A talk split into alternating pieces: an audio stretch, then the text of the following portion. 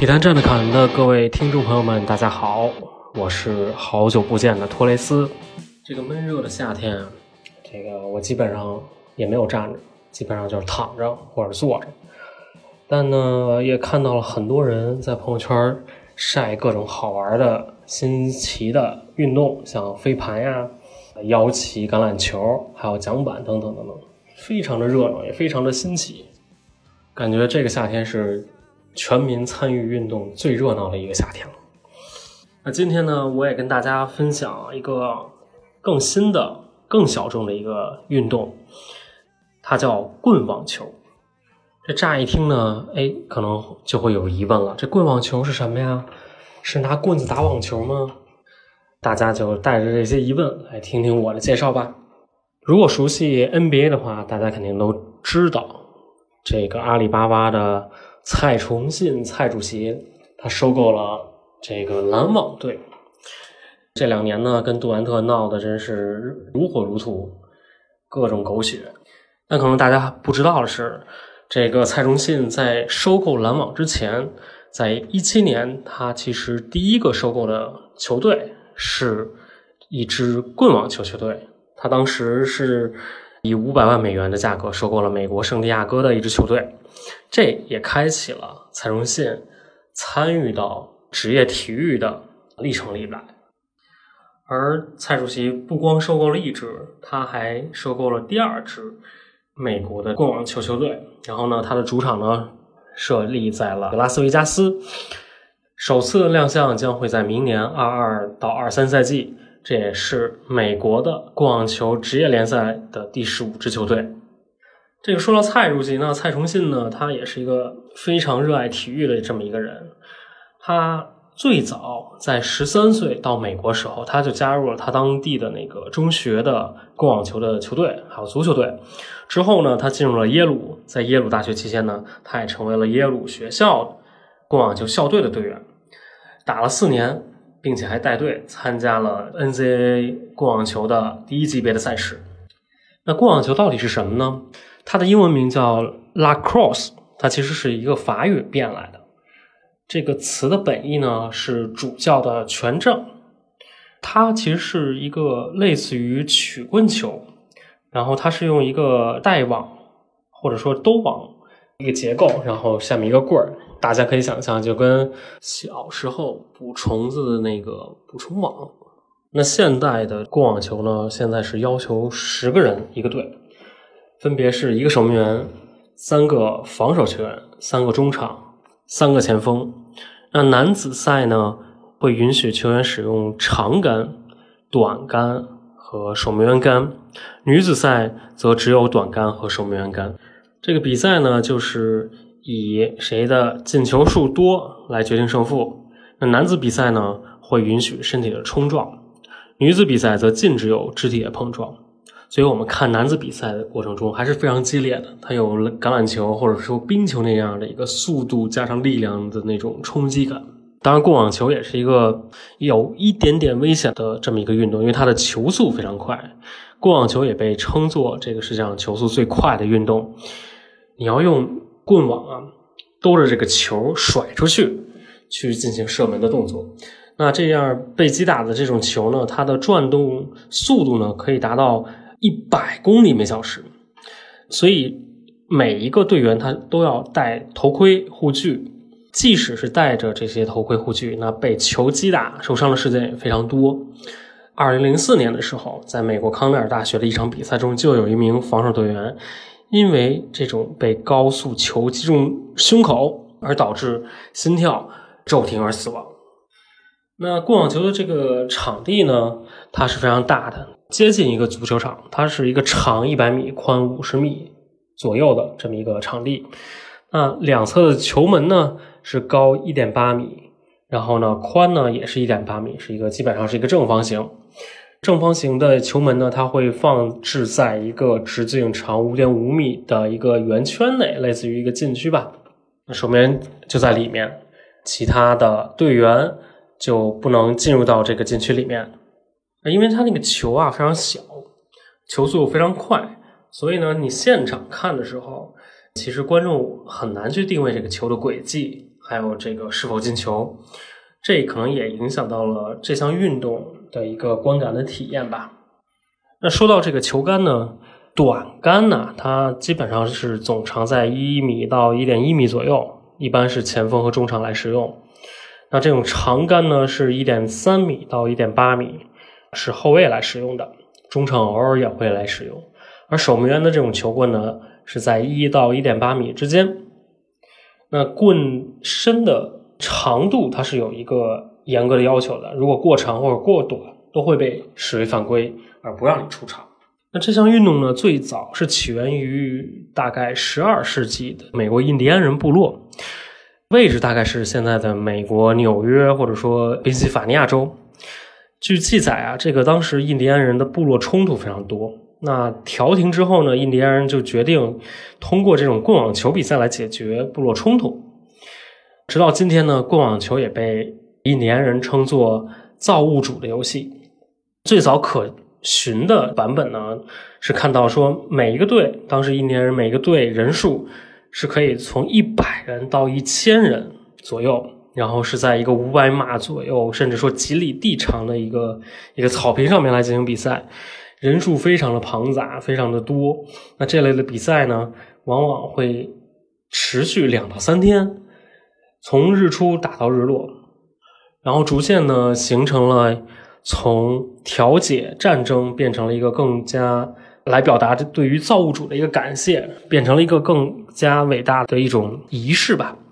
那早期的这个棍网球呢，在部落群以神圣的意义和社区中无可取代的地位，来多年都在这个美洲大陆上形成了这个巨大的一个影响力。这个年轻的男性呢，会以能够参加这个比赛，代表自己的部落比赛为荣，作为他们是这个部落战士的一个最高荣誉。而到了这个一六三七年左右，一位来自于法国的一个传教士，然后呢，在印第安的部落里面看到了这个比赛，这也是欧洲人第一次通过文字来记录这项竞技。那直到一八五六年。一位加拿大的牙医正式成立了一个棍网球俱乐部，是在加拿大的蒙特利尔。那在一八六七年，这位牙医呢，将这种原始的棍网球的比赛进行了改良，让它变得更加的具有现代性，更加的快速，更加的适合现代人的一些对于体育的一些理解。比方说，呃，极简的人数，以及一些非常标准化的规则。具体来讲呢，就是首先比赛时间被大幅缩短，不再是几天几夜了，那基本上是在几个小时之内来完成。那第二呢，就是说每队的出场人数从这个几百上千人缩减到了十二人，然后比赛的形式也基本上类似于现在的这种打法，所以这名牙医呢被称为了现代的棍网球之父。同时呢，这项运动也逐渐的系统化，也开始采取了一定的安全的措施，比方说参与者要佩戴头盔，身体上要佩戴护具，那逐渐演变为了一项更有组织性的一个运动项目。那在接下来的二十世纪，这项运动呢开始在北美的高中、学院、大学萌芽。那在二十世纪初的美国呢，棍网球。基本上只是活跃于这个美国东岸的一些地区性的一个运动，像纽约州啊，像麻省、像北卡、弗吉尼亚州、宾夕法尼亚州这一块儿比较居多。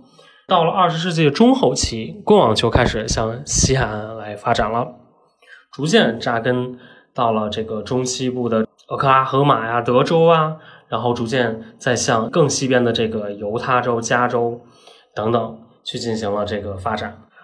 那时间呢？我们回到一八六零年，那棍网球呢，成为了当时加拿大的一个国家性的一个比赛。同时呢，在一八六七年，这项运动也在英格兰进行了表演赛。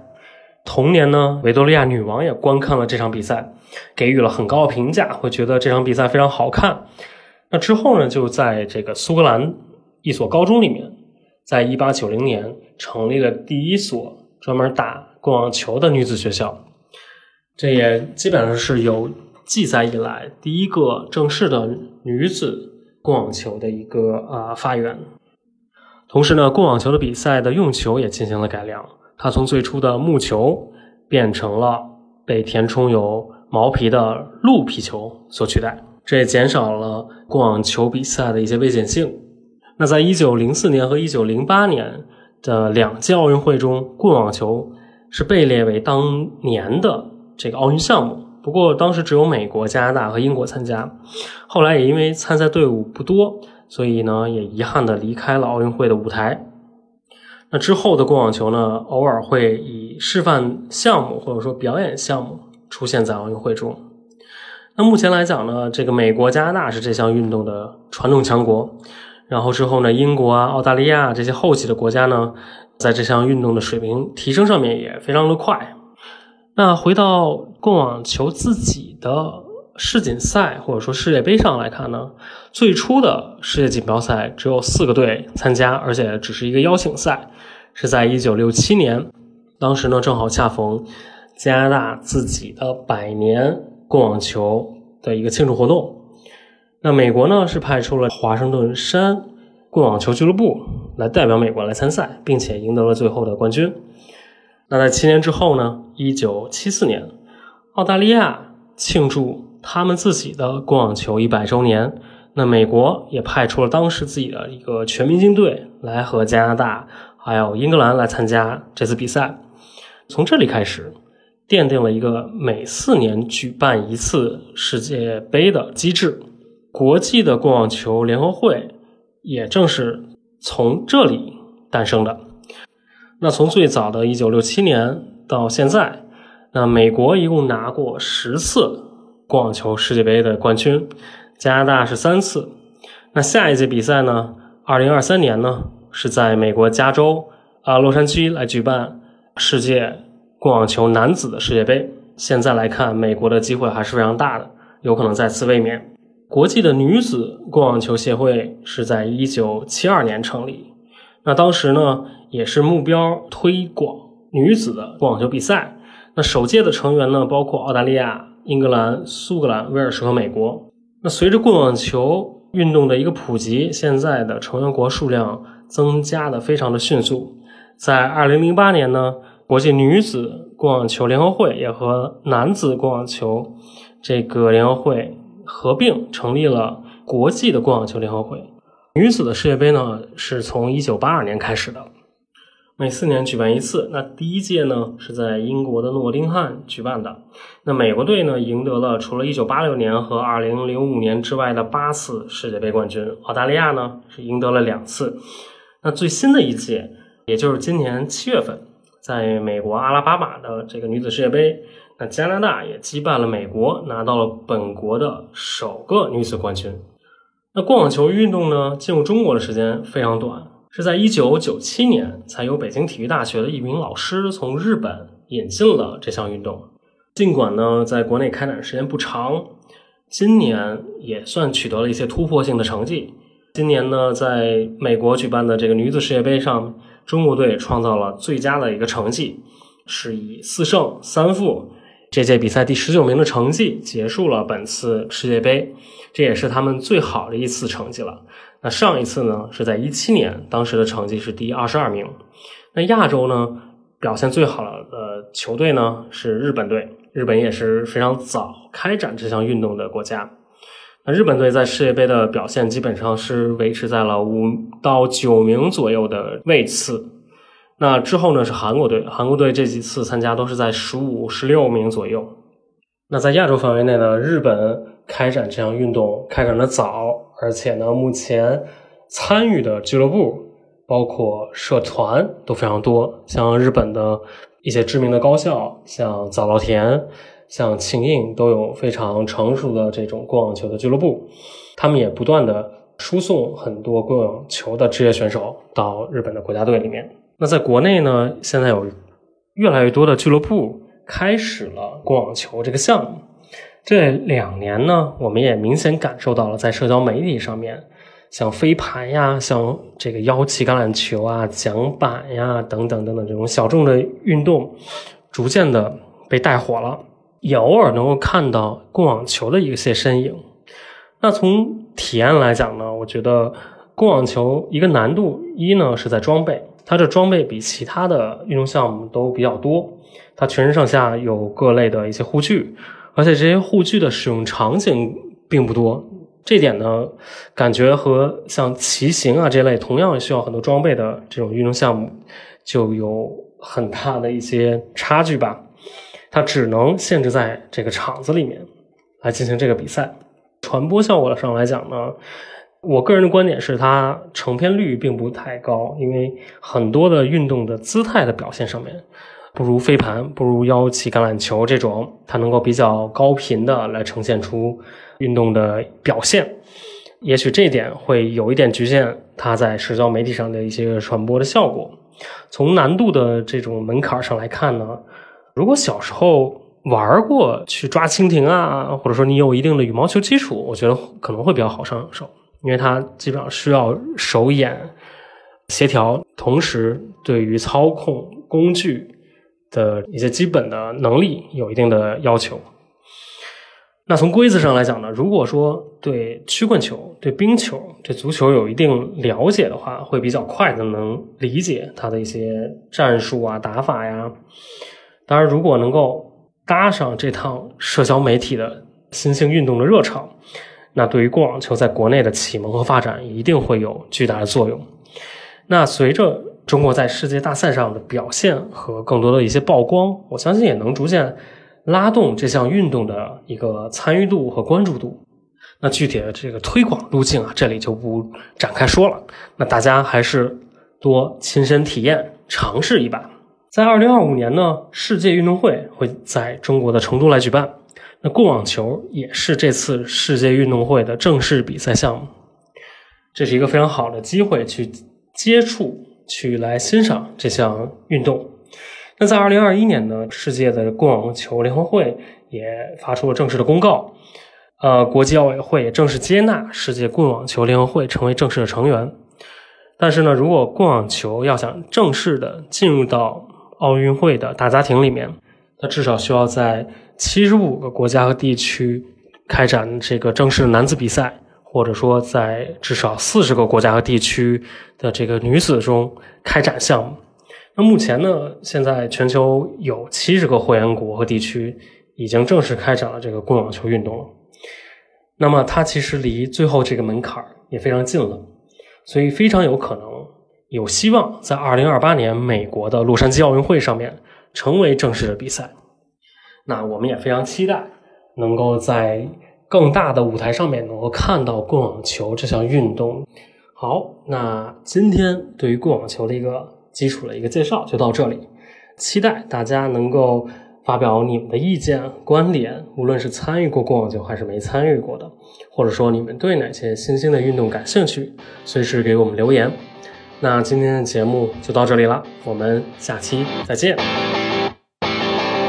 大家好，我是光说不练的细菌佛。嘿，这期节目啊，非常感谢托雷斯给我们带来了关于这个棍网球的介绍啊，在这个托雷斯。把这期节目发给我之前，我是完全个人不知道这个棍网球为何物的啊啊！没想到现在这个托雷斯不知道是为什么啊，托托已经开始和蔡崇信蔡老板啊玩到了一起去啊，了解了这个蔡老板曾经参与到的这个项目啊，托雷斯以后再见他得叫托总了啊啊！非常感谢托总给我们讲的这个棍网球。那关于这个棍网球的这个，刚才托雷斯讲到的，这里面说这个棍网球的球速非常快啊，这件事儿其实我是有一个理解的。我虽然没有玩过这个棍网球，没拿过他的那个球拍儿啊，那个球网的那样的一个工具，但是呢，我之前是有过另外一样工具，跟他的这个讲述有点接近啊，就是当时我在遛狗的时候啊，我的朋友送给了我一个叫制球器的这样一个设置。啊，那就是一个长棍儿，然后前面是一个小网式的一个装置，可以把网球放进前面那个碗里，然后这个时候你可以把这个球哎抡开，就是日哎揉一揉就把这个球给扔出去了。这样比你这当时因为和这个我们家这个金毛玩的时候呢，经常需要扔球嘛。但如果我要是每次都用胳膊扔，它这个呃比较累，而且扔的也不是很远。但是一用上这个制球器，我的天，这球就又高又远啊！每次都能不费什么力就能扔得很远，我觉得整个这个道理呢是和这个棍网球是非常非常的接近的。那当然，刚今天呢，我在后面还要接上这么一段呢，主要的目的不仅仅是因为这个棍网球啊，啊，还有一个另外的一个事情，就是最近啊发生了一件，哎，令我很尴尬的事情，很尴尬的一个新闻啊，听上去刚开始真的是让人哭笑不得。那就是在刚刚结束的这个广东省运会啊 U 十五年龄组男子组的这个足球比赛上，哎，发生了这么一个比较让人呃五味杂陈的这样一个事件啊。在这场这个 U 十五男子组的这个足球比赛的最后啊，双对阵的双方呢是这个广州队和这个清远队。啊，大家知道这所谓这支清远队，其实就是广州恒大这个足校的一支队伍啊。那两支球队呢，都顺利的杀入了决赛啊，在决赛中会师。那这场比赛的整个的表现呢，也是非常的诡异啊。上半场首先是广州队先声夺人啊，广州队一比零啊领先清远队。然后在比赛的三十二分钟左右啊，这个清远队哎通过反击哎打打进一球哎将比分呢。扳成了一比一平，哎，那这个时候呢，这个上半场的比赛呢，一直就是以一比一这样的一个比分，哎，结束了。那到了下半场之后呢，这个清远队的个人能力啊，确实能看得出来。通过这个比赛的实况录像，我们发现清远队的球员小球员的这个个人能力还是非常的强。那所以很快呢，清远队呢就连入两球，哎，就是在下半场刚一开始的阶段，哎，就是三比一领先。那。至此呢，整个比赛的画面啊和这个比赛的这个情况呢，都还是比较的正常啊，比较的有序。但是随后啊，就发生了一些比较令人尴尬的画面。在比赛的第十九分钟，下半场的第十九分钟，哎，清远队换人了，换上的两名球员呢，分别是身背着九十四号和九十五号啊这样的号码。自使这两个球员上场之后，哎，整个清远队就进入到了另一种状态之中。哎，那首先呢是先是这个广州队球员用一个背跃式跳跃啊，在这个禁区内博得了一个点球啊，将点点球打入之后，将比分扳为了二比三。那随后呢，这个清远队的整条后防线就像被人施了这个叫什么那个。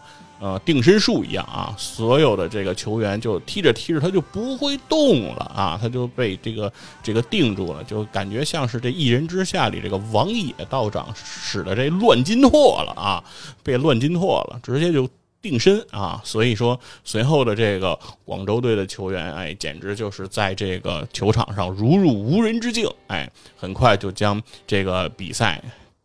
拖到了，呃，打成了这个五比三啊，反超了这个清远队两个球啊，很快连入四球啊，没用多长时间就连入了四球啊。在这样的一个比分之后呢，这个清远队在最后时刻呀，有一名球员因伤啊，因伤啊，不得不能坚持啊，所以要下场。但是呢，清远的主教练呢，竟然没有啊再次换人来替换这名受伤的球员。并且在比赛的最后阶段呢，清远队的这个球员啊，在场上，他们作为落后两球的一方，他们在后场不停的倒脚，哎，非常的闲适，啊，看上去呢，就像是这场比赛他们这个，哎，就是那个已经轻松拿下的感觉，哎，根本不着急进攻啊，也不着急这个这个这个把球踢到前场，非常闲适的一个状态。那这个时候，广州队呢也很有默契。广州队的球员呢并不去上抢啊，就任由这个清远队在后场倒脚，直到倒到这个比赛最终结束。哎，吹了这个中场的哨声。那这场比赛呢，最终就以这个广州队哎五比三这样的一个比分战胜这个清远队，拿到了这次省运会的冠军。呃，我最开始看到这样的这个比赛画面的时候呢，我觉得首先确认无疑啊。这一定是一场假球，就是从这个广州队在下半场进的这四个球，每一个球都有争议，每一个球对方的防守都有问题，每一个球清远队都不正常。那最后清远队在落后两球的时候的表现，那也是非常不正常。所以这一系列的不正常叠加在一起，这就不可能是一场正常的比赛。呃，不客气的说，这绝对就是一场假球啊，妥妥的假球啊。那这个时候，其实，哎，这个时候我的感觉就是很无奈，因为在中国足球的发展到现在这个局面，其实出现这样一场假球，怎么说呢？我们不愿意，但是我们也无可奈何啊。呃，情况它就是这么个情况啊，是吧？那很多人可能会觉得说，一个省运会 U 十五的比赛，至不至于啊，说是一定要踢这么一场假球。那这个情况就是得跟大家来普及一下。其实对于我国的这个体育建设来说，很多人可能会认为，比如像足球，那一定是中超最为重要。那这个篮球呢，应该是 CBA 最为重要。那实际上，其实在我国的这个体育这个体系内，啊，其实各个体育各个体育项目的主管单位，他们其实并不看重这些职业联赛，因为职业联赛说归根到底啊，它只是一个商业联盟。而且并不是每一个省、每一个市它都有这个职业的球队，对吧？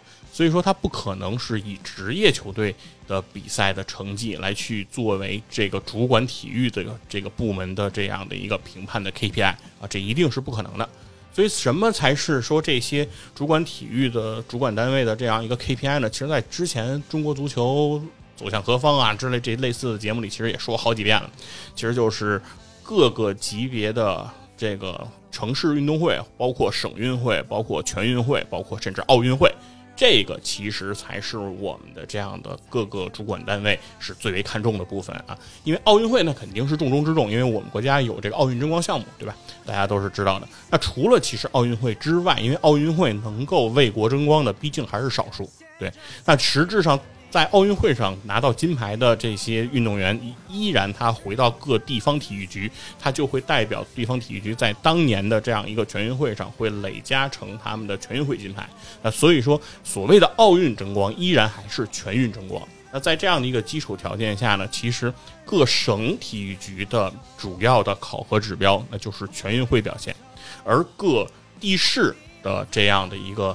考核指标，那必然就是每个省的省运会。所以说，大家也就能明白了，就是广东省的省运会对于广州、广东的各地市，包括广州市的体育局的主管单位，其实是非常重要的。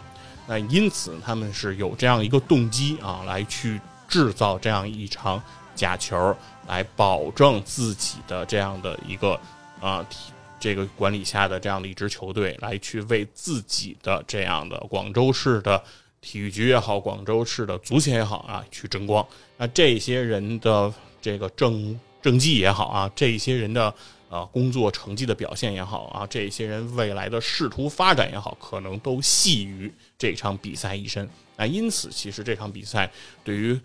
很多人的重要性其实是可能远超大家想象的，那所以就会有这样的一个局面。其实我对这件事情，它之所以能够发生，它为什么发生，以至于它在直播的时候能够出现这样令人尴尬的画面，其实我都是能理解的，因为这里面涉及到的利益的相关确实是太尬了。这样相关的利益是足以让这些人来做出这样的判断和选择的。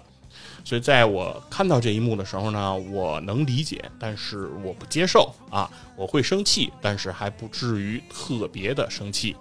但是，直到再后来，我又看到了这样的一个广州足协啊，广州市足协，哎，他们的这个官方的这样的一个媒体账号发布的这样的一个文章的题目，那个这一刻，其实才是真正点燃我今天必须要说一些话的这样的一个原因。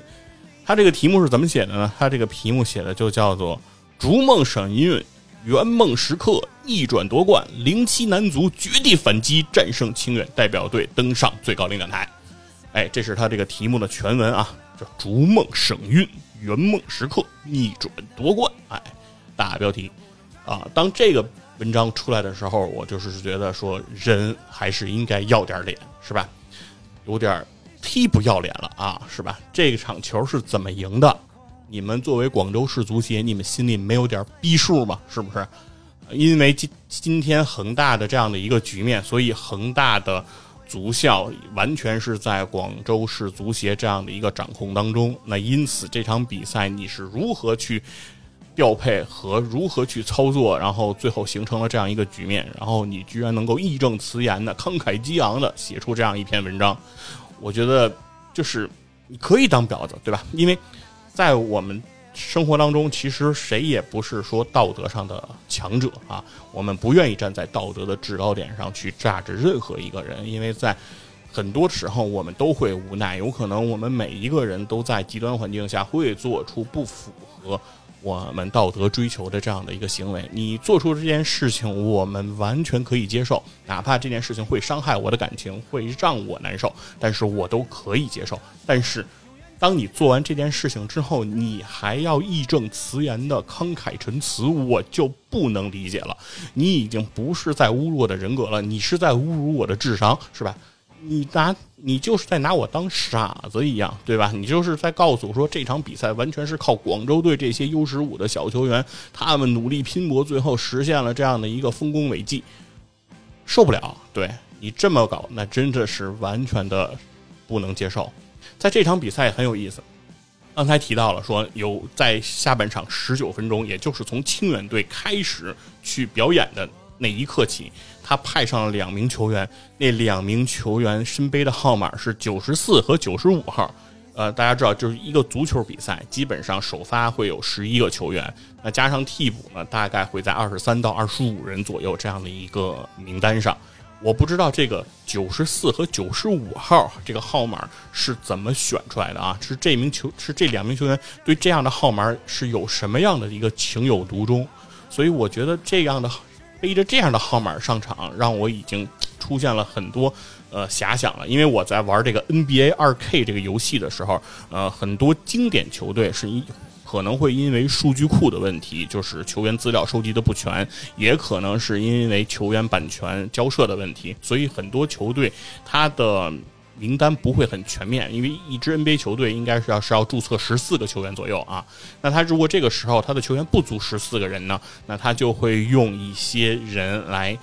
填这样的一个空缺，那这些人呢，基本上他们要不就叫史密斯，要不就叫布朗，要不就叫威廉，反正就是一些这种比较大陆货的这种英文名字。同时，他们也会做出长得一模一样的脸，然后一模一样的数值属性。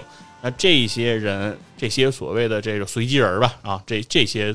自动生成的这些球员，他们往往背的号码就是九十九、九十八、九十七、九十六啊，对吧？这是在篮球场上我看到的这样一个局面。所以说，当这个背着九十四、九十五的球员一上场，我就觉得清源已经开始上随机人了嘛，对吧？这是要干什么？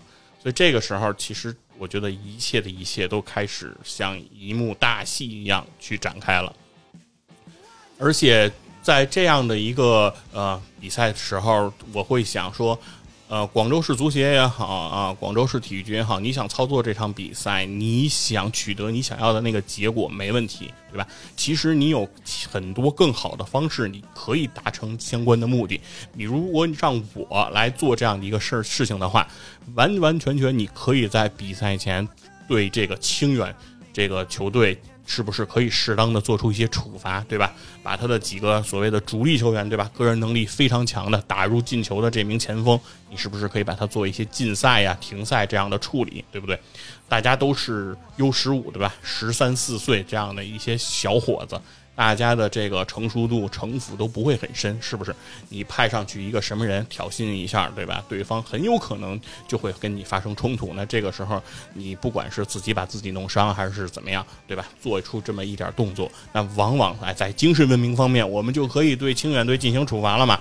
那清远队就是可能就是有一大部分主力，我们就可以让他上不了场嘛？那你就可以让他尽量多的派上这个九十九、九十九、十二、九十三这些随机人嘛？你就让。他用随机人组成一支球队来和你进行过招呗，对吧？大概率你是不会输的吧？如果这支广州队连随机人都踢不过，那我觉得也也没什么可说的啊，是吧？呃，所以说你完全可以有很多方法，对吧？比如说对他的教练进行处罚，是吧？不能让他去临阵指导，或者说对这个清远队的这个这这个这个球员的驻地是不是进行一些骚扰，哎，等等吧，就是很多的盘外招，其实你都可以来保证。广州队拿到这次冠军，完全你不需要在全国人民面前，对吧？在整个的直播的环境下来去去做这样的一场表演，而这场表演之后，你居然能慷慨陈词的说什么“逐梦省省运”啊，“圆梦”啊，用了这样的字眼啊，绝地反击，我是实在不知道你是有什么样的脸啊来做了这样的一个表达。这是我非常气愤和不能接受的，这是我完全接受不了一个人，哎，可以这样能够做到这样的事情，我觉得他的底线已经完全不存在了，对吧？正是因为你们毫无政治水水准、毫无智商、毫无大局观、毫无策划能力这样的一个布局、这样的一个行为，现在招致了整个中国足协竞赛部和纪检部啊对这个广州市足协整个的一个彻查，一个字儿该，对吧？活该是吧？你干出这么不要脸的事儿，然后还能够。这么义正辞严的来去陈述你这样的一个行为，那确实是活该，真的啊！我觉得整个把广州市足协有一个算一个啊，都给他换掉，我觉得都不会冤这个机关里的任何一个人，因为说明这种事情能够做出来，我觉得不是一两个人现在在这个位置上已经失心疯了，我觉得是整个这个领导集体都已经是完全失智的一个状态了。啊，回到其实这个事情的本质上来说，我觉得这件事情其实是一个非常不堪的事情的一个点，还在于说，所谓体育是什么？我们上学的时候都。写过这个课程表，对吧？体育课虽然可能体育老师身体不好，他不能经常的给我们来上课，但是体育课这个名字我们是知道的。然后体育后面有个“育”字儿，而我们写它的英文的时候，我们把体育课写成的是 “P.E.”，“P.E.” 的那个 “E” 是什么呢？是 education，education 就是教育，对吧？和我们体育的这个“育”是合在一起的。所以本质上来说，不管是对你的体魄的锻炼，对你技战术水平的培养，体育本身是塑造，是人的一个塑造过程，它是一个教育的环节。而这些孩子是 U 十五的孩子，也就是说，他们就是初中生这个阶段，而初中生阶段的这些。男孩子其实是很多在这个时候去锻造他一生的价值观、人生观的一个非常重要的时刻，而这些人未来可能就是肩负着中国足球的希望。即使他不肩负中国足球的希望，那他也肩负着一个成年男子未来要肩负的责任。这个社会对于这一代孩子所富有的期待，而在他们经历初中的这个阶段。我们的这个球员去被教育说去踢这样一场假球，不管是广州队去取得胜利的这些孩子，还是清远队配合这场假球输掉的这些孩子，对他们整个的教育的影响，我认为已经是造成了不可逆的损失。未来你在做多少正向的教育，这一幕事实上发生的闹剧，在他们的人生中能够给他们带来的影响，我认为都不太容易改变了。因为这是他们亲身的参与的一件事情，他们都非常深刻的知道，为了利益，我们可以做到什么，我们的底线在哪儿，对吗？他们完全可以忽略这样的一些对于整个人的道德的这样的一个追求，然后去为了自己达成某种目的而不择手段。那这个就是这场比赛给到他们的一个特别深刻的教育，而这个教育的结果，即便是后之后有。严厉的处罚，他也依然在他们的心中，这个教育的成果已经形成了。我们总说我们的未来会好吗？我们对我们的明天的生活会有更好的期待吗？其实生活是不是更好，取决的就是我们每一个人在明天会不会比今天做得更好。如果你在今天做的比昨天更好，那今天比昨天就是更好的一天。如果每一个人都比昨天做得更好，那今天对于昨天来说就是更好的那个明天。但是我们通过这一次的这场比赛，完全看不到中国足球的明天会更好到一个什么样的程度。我们完全不知道中国足球还能不能有一个更好的明天了啊！以上就是我关于这一场比赛这一场令我难堪的一场假球，对我看球来说。是一场非常痛苦的回忆，所要想做的表达。谢谢大家。